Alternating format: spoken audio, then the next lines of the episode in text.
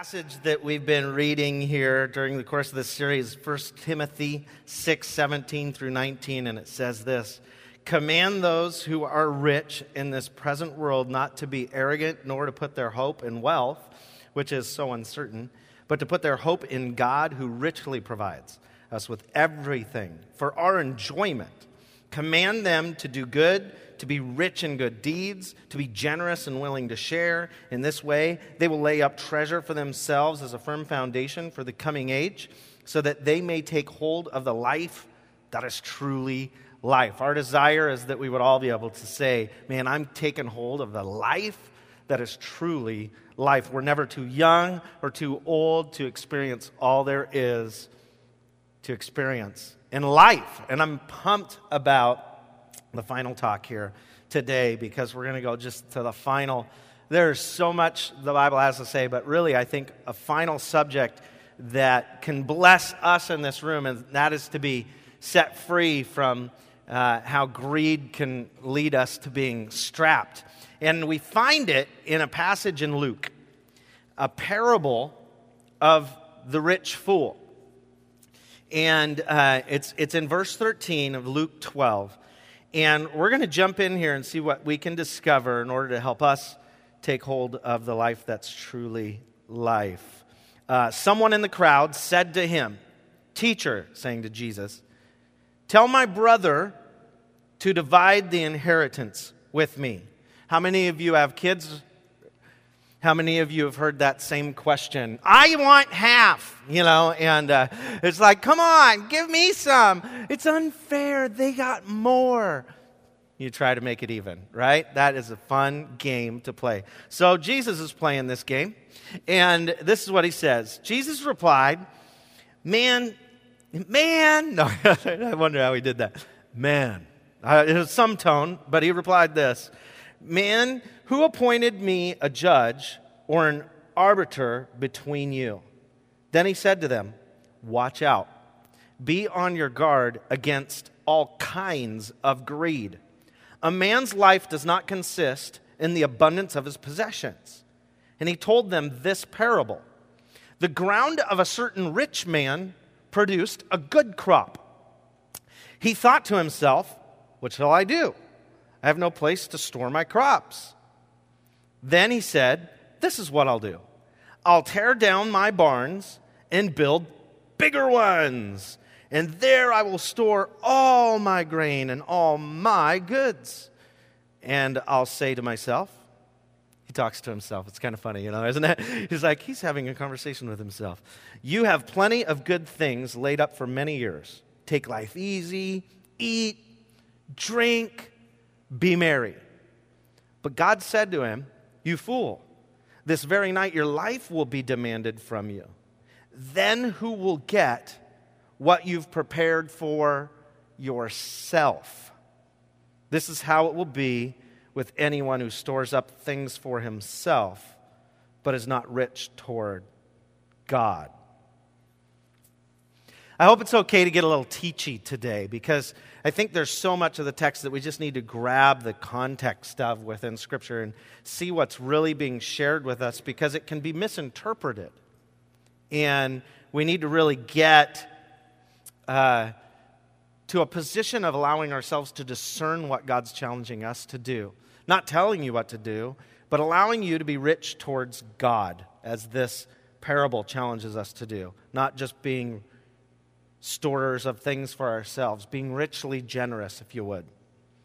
Let's consider this teaching by Jesus and who it's confronting.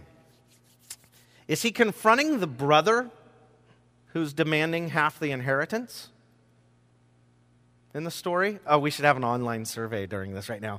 Um, yes, A, B, C, D. Or is, is, he, uh, is he correcting the one who received the inheritance?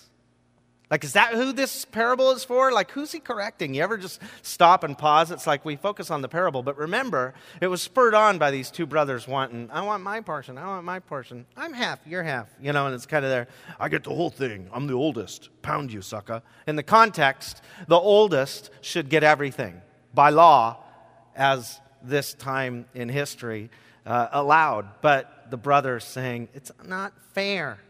Then the third option, maybe he's mad at both of them and he's telling the parable about both the older brother because he's not sharing, and sharing is caring. Or maybe he is mad at the other one for just being entitled, thinking he's entitled to half. But he shares this story about greed that can help us all learn something. And so today we're going to hopefully learn something. One thing we do know it's not about the inheritance. And this is why. Proverbs 13 22 says, A good man leaves an inheritance for his children's children, but a sinner's wealth is stored up for the righteous.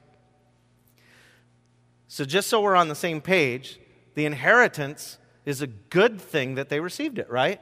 In fact, if they were the child's child of the one who left it, it's very scriptural. I don't know about you, but whenever I read that passage, it challenges me because that's a lot to think of storing up. You know, we try to keep that discipline of savings in the budget, and it's one of the first things we cut, probably, right? Uh, to tear down our binds and make them bigger. Anyway, so that's, you know, it's one of the first things we do, like put our money towards or take our money from is the savings aspect. But yet, leaving an inheritance for our children, let alone their children, is a tough challenge. And takes us planning a little different, but it's in the Bible. Um, there's displayed an attitude of greed. It's not the inheritance, it's the heart of those receiving it in the instance that provides a teaching moment for Jesus. So he takes the opportunity amongst his disciples that are present and is going to illustrate hey, here's a good lesson about greed. Abundance and possession should not, should not be the sole source of our trust and comfort. But so often we think, man, if only I had enough money then. How many times do we say stuff like that? And some of us who've been in seasons of deep want realize we're most richly blessed and provided for when we don't have everything. Not that we wouldn't want it all. So, anyway, uh, back to this. Jesus continues with a parable about what he calls a rich man and a good crop. There's nothing wrong with the crop. There's nothing wrong with the fact that this man takes in an amazing crop. It's all good. And we've been talking over the last three weeks about what, we, what our position or relationship should be with the crop, right? I mean, we've had a lot of, lot of crop to talk about. So we have uh, been talking uh, uh, again in the first week about how we're all rich. The reality of our position in the world, we're the top 1%. And God puts a, a challenge to the rich. Again, in this story, like we are the rich, we're the illustration, right? Globally, we're in the top 1%. Open handed is supposed to be our position, not tight fisted, with the rich wealth we have the opportunity to be a part of. We looked in week two at the command to tithe.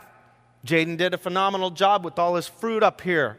And, and, you know, 10 bananas, one banana to God through the church, you know, and then a potato and a carrot no bananas? I don't know. Anyway, it was a lot of fun. There was bananas.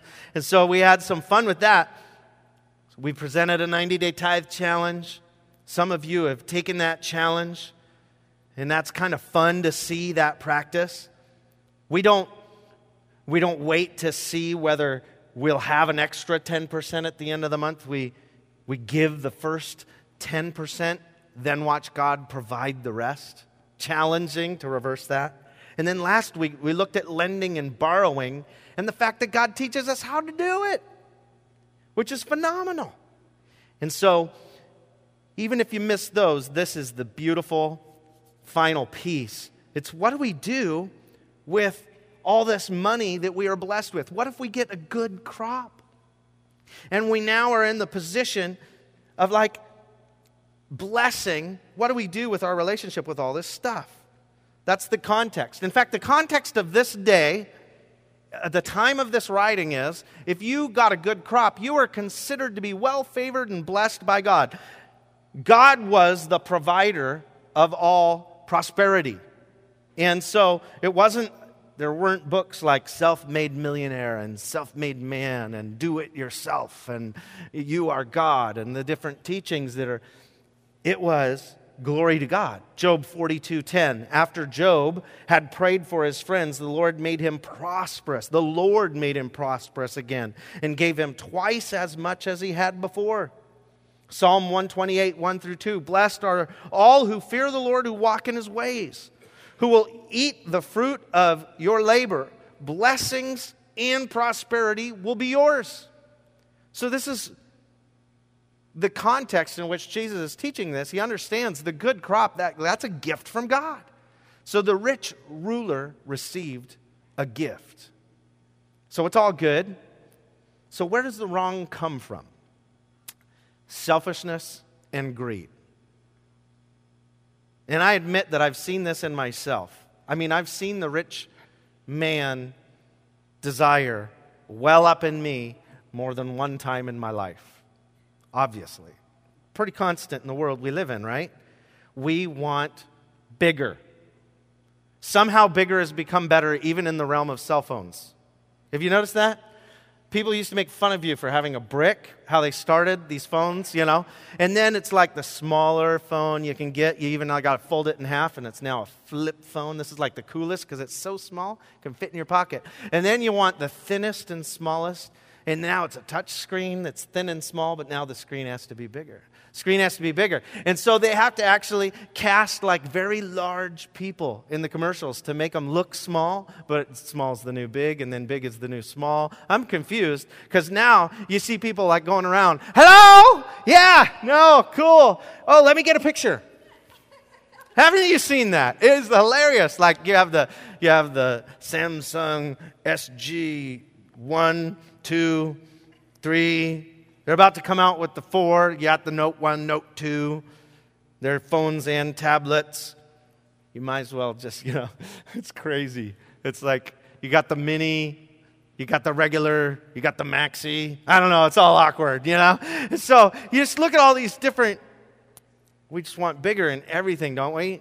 It, it, was the smaller car, and then now it's the, it was the bigger car, and then we realized gas was going to cost like $10 a gallon. So now it's the smaller car, but now the smaller car engine's in the bigger car. It's just weird. And uh, that's the world we live in. We honor our bill collectors, and we pay taxes before we honor God. It's the world we live in, right? We don't give a full tithe, we kind of just kind of see what's left over. It's easy to compromise. We ignore contentment and turn to consumption. The temptation is all around us. It's mine. As in this story, my grain, my goods, and I want to store them in my bigger barn. You know, so Jesus is painting this story of my, my, me, me, me. And he doesn't condemn the rich guy for storing things up.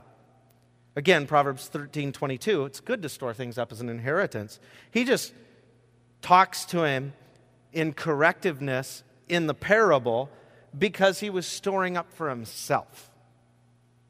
He wasn't looking for an opportunity to, to pass it on. He doesn't talk about children. He doesn't talk about inheritance. He doesn't talk about the poor. He doesn't talk about the needy. He doesn't talk about leaving some of his crop on the edges, which we'll look at in a second. Does anybody know the name Albert Lexie in the room. Albert Lexie. Okay. You know the story because this week it's a perfect illustration.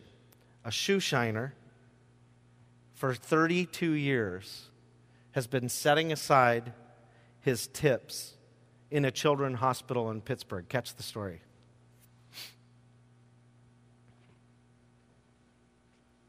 Starts before dawn in the Pittsburgh darkness. The 88 pen pulls up and he climbs off, as he has for 32 years. To strangers, Albert Lexie is anonymous. Hello, Albert. But here in the bowels of Children's Hospital, this gentle soul is a sick child's angel. We can't see Je- Jeff go off till this afternoon. Each morning, Albert examines his schedule like a doctor on the clock. And Fred, But his gift isn't healing, it's giving back. this is how I work, and this is how I work. Shine, shine shoes to go to, through tunnels and then talk talk to my talk to my customers.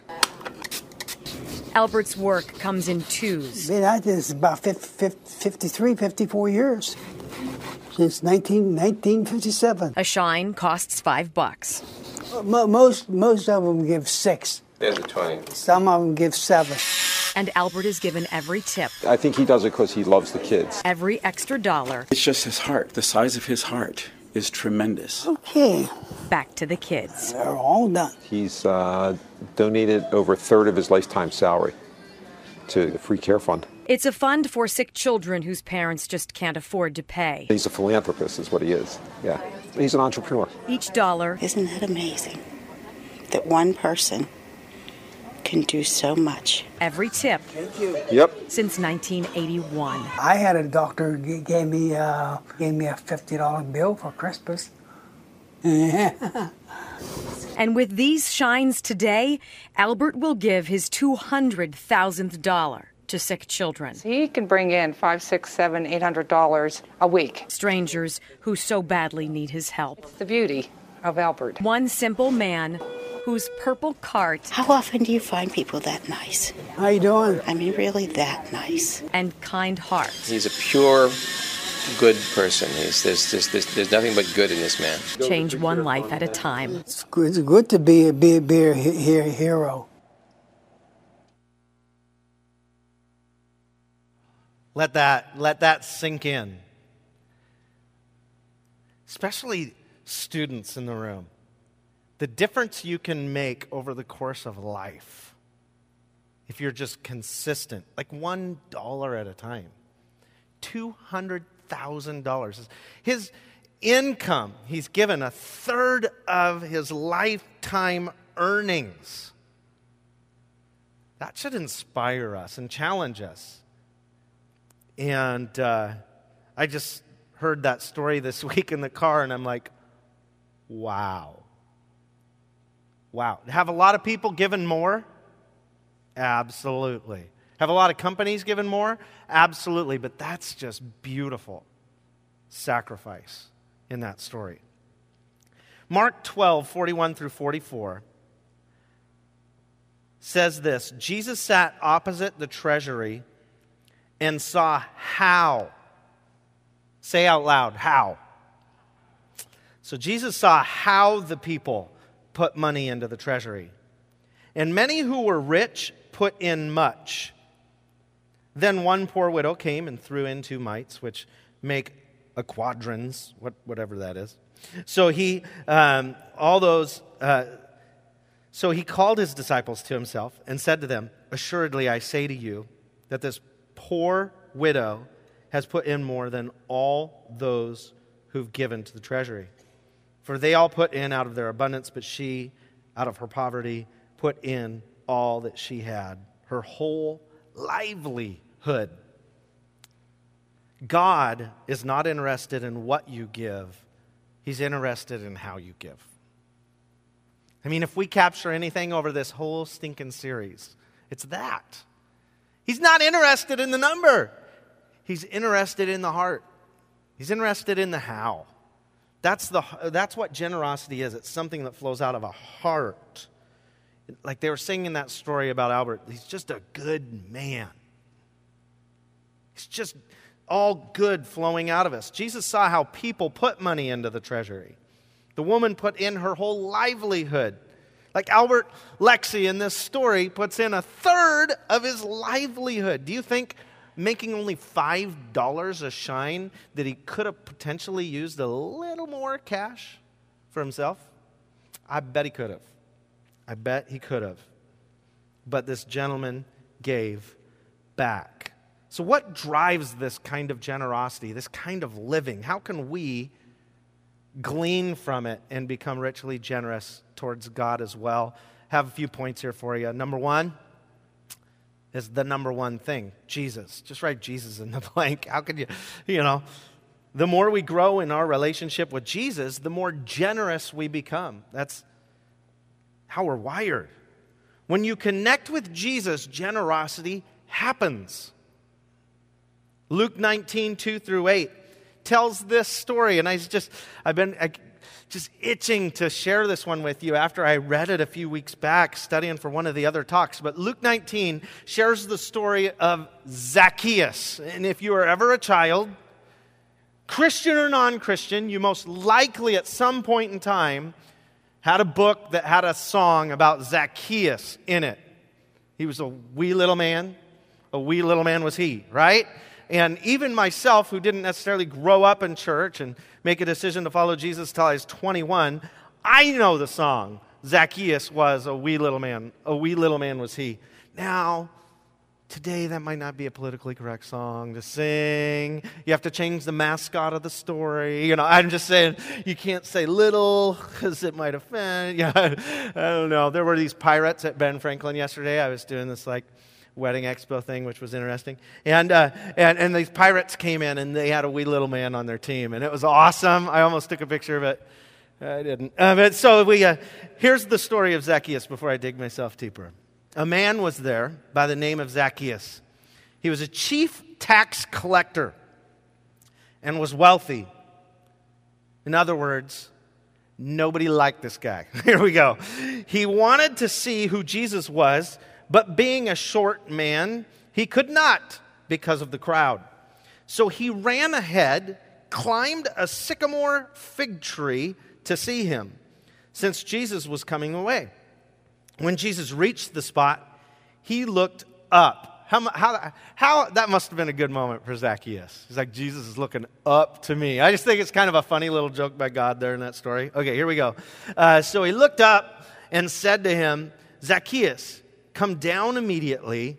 I must stay at your house today.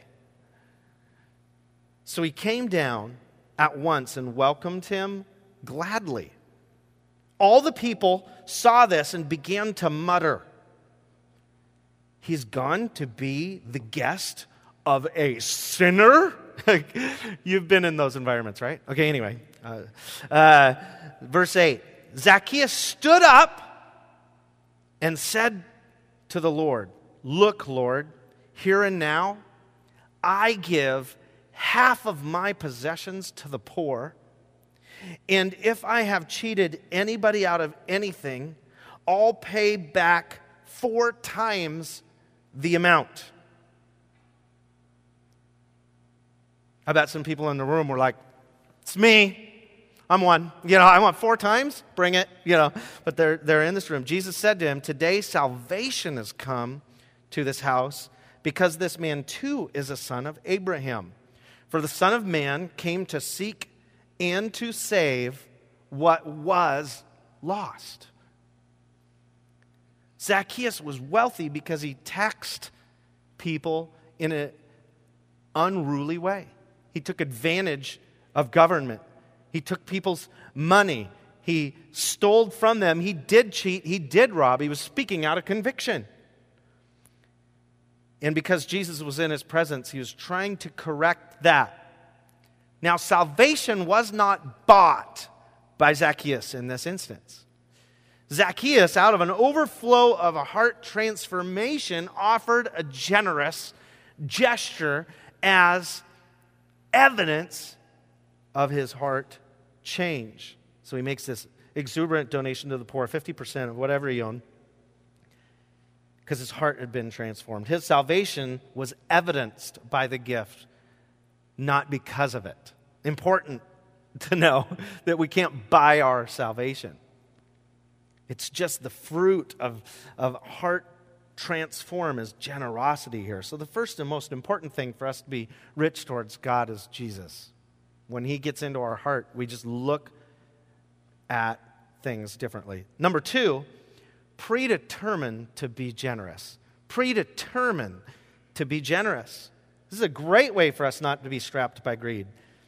Albert didn't look at his savings account, check his age, and determine getting a little old, I might not be able to shine shoes anymore. So I am going to look back and see how much I made over the years, the last 32 years in tips, and I'll make a sizable donation. He didn't. He gave over the course of 32 years, and the story made national media because he finally crossed over the $200,000 marker. Versus making one big, huge, because he finally made it.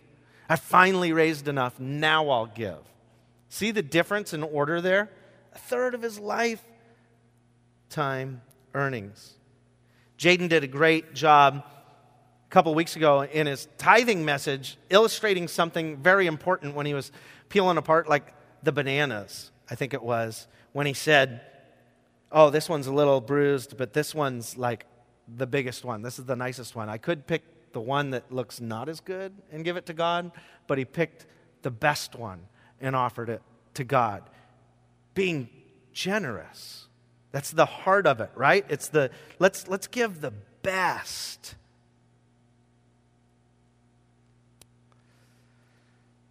In the same passage here uh, uh, that Jaden was preaching from a couple weeks ago in Malachi, where we're challenged to test God in the tithe, which puts the 90 day challenge out there always. If you ever want to try tithing for 90 days, you just write 90 day challenge on your connection card and start. And if at the end of 90 days you're like, this sucks and doesn't work, we'll give you a refund. We'll work out the details. So just request it. But it says, test me in this. But it doesn't only talk about tithing in that test. He says, You've robbed me of tithes and offerings. So what's the difference? Tithe is a calculated minimum to honor God and demonstrate our heart change, right? The 10%. The offering is any gift above and beyond that. It's, it's whatever's beyond 10% is an offering, and usually given in special circumstance to special cause. Some of you have reached that place where you've been consistent, it's almost so repetitious that you don't even notice the tithe anymore. But what's challenging is when you feel God tug for an offering. Um, when was the last time you gave 20% in a year? Open Life gave 21% in 2012. Isn't that interesting to think? As a church, we gave back a lot, which is why I love Open Life. We're generous. Have you planned to give beyond your tithe in 2013? It's a challenge. God wants you to be open to giving more if He stirs in your heart. You know, sometimes in the Bible, there's instances where people were stirred to generosity above and beyond the tithe so much that they had to look at them and say, Stop. Do not bring any more. We have no need for it. Just so you know, Open Life hasn't reached that moment. So I'm just saying, just, just a side note, just a footnote, just a little asterisk, italicized. Anyway, while it often uh, is the fault of those who need finances because they don't make the ask for it, Zacchaeus is an example of not having to have been asked. He just gave a huge gift because he felt God challenge him to do it when the opportunity was there he just made the opportunity. And this is why I not only pray for open life to be fully funded, I pray for you to hear the Holy Spirit in moments where God stirs you to give in a random moment. I love those stories of hearing when somebody is getting their hair cut and they hear the person had not enough money for school supplies and they go to the store, buy the school supplies that they were talking about while they were getting their haircut from the stylist, and walks in with the supplies and says, Here. And they're like, Huh? Love those stories. Love the stories of somebody seeing a, a news article where somebody has lost a home or a car or, or whatever and takes it upon themselves to initiate the gift. It's not all, it doesn't have to be organized by the church. Your generosity, it's God stirring in you. It's God stirring in you to make a difference in someone's life. I love that. And I want us to be those who are sensitive to the Spirit. 1 Corinthians 16, 1 through 2 says about the collection for God's people Do what I told the Galatian churches to do. On the first day of every week, each one of you should set aside a sum of money in keeping with his income, saving it up, so that when I come, no collection will have to be made. Interesting, it's equal sacrifice, or not equal sacrifice, or yeah, equal sacrifice, not equal gift. What's being taught here is in addition to tithe. This was not a tithe teaching. They were tithing, but they were taking up special offerings for missions work, ultimately, in this time. And he was teaching the same thing to the Corinthians that he taught to the Galatian church. He's saying, hey, it's easier to hear the voice of God and give generously if you have predetermined to be generous. So maybe you say, I'm going to give 3% above my tithe this year, and you set it aside waiting for that opportunity to bless. Can you imagine being that guy? That you're ready, your ears are open, your eyes are open. When you're present with our community and you're out there and you hear of a need, you could just make the difference on the spot when it finally comes across your path.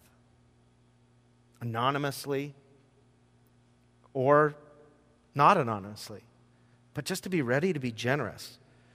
Planned generosity versus just waiting for the emotion. And then you get the emotion and you're like, I've spent all the way to the edges of my budget. This is challenging stuff that the Bible teaches us. 2 Corinthians 9 7 says, Each man should give what he has decided in his heart to give, not reluctantly or under compulsion. I think we're under compulsion when we don't plan. But if we've decided to give at some point in time, and we, when the opportunity comes, we do it, it's a different moment for us. I want to challenge you. What I prefer to do is exactly what I just said. I, I prefer to set aside a percentage above and beyond to know this is our like generosity fund. Now, will God challenge you at times to go above and beyond that? And you're like, you're in a moment where somebody's asking for something and you feel that empty your wallet Absolutely, and that's why I don't carry cash. I'm just kidding. it's like now somebody will say there's an app for that. I'm like, you know, it's true. So we've just got to be ones who would be sensitive to what God is wanting to do. Generosity, calculated generosity, generosity by prompting by God.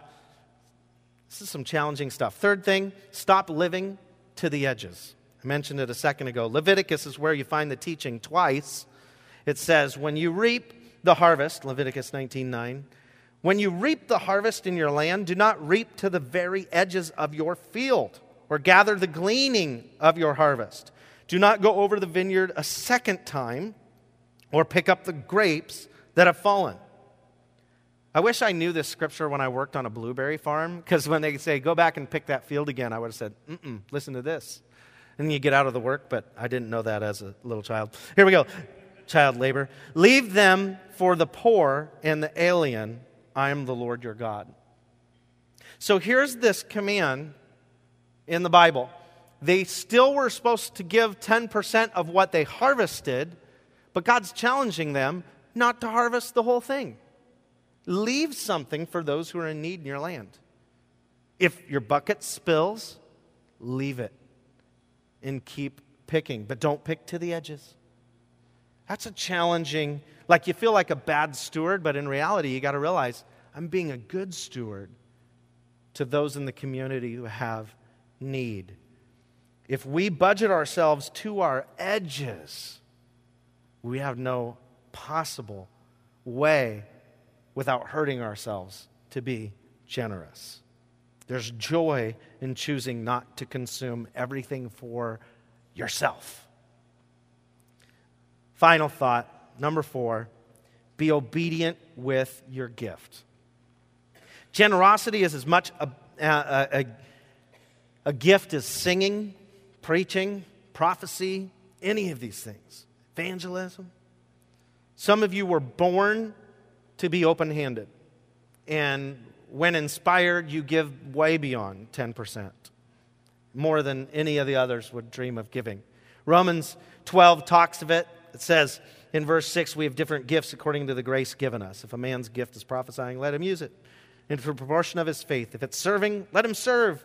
If it's teaching, let him teach. If it's encouraging, let him encourage. If it's contributing to the needs of others, let him give generously. If it's leadership, let him govern diligently. If it's showing mercy, let him do it cheerfully.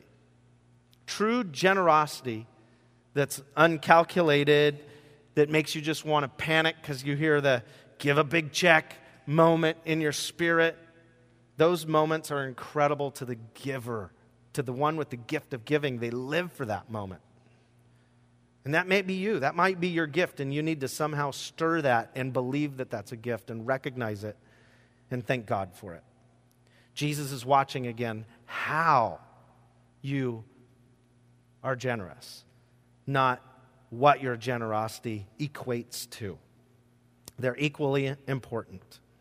So, uh, there's no magic number, there's no savings amount that is too much in your bank account. There's no too little in your bank account. Uh, but you should prayerfully consider when opportunities come across your path, and you should prepare in advance from those opportunities arising to be generous. That's why Open Life sets apart 10% of everything given that is undesignated so that we can give back to the community. We want to be prepared to give when the need arises versus, oh man, we wish we had something to give. So we practice what we preach as an organization, and that is one of the things I love.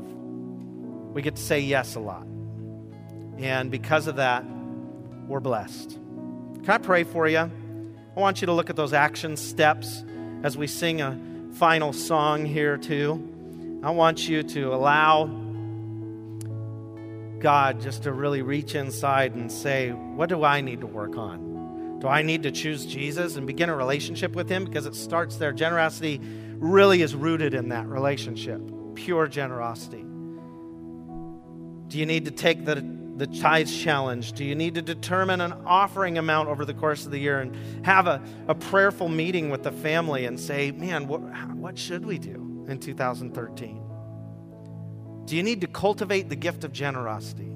I don't know. Lord, I thank you for everyone here. We're, we're all truly in a different space in our relationship with generosity. But I pray that God, you would give us the opportunity to honor you with all we have uh, in every way, shape, or form that we can imagine.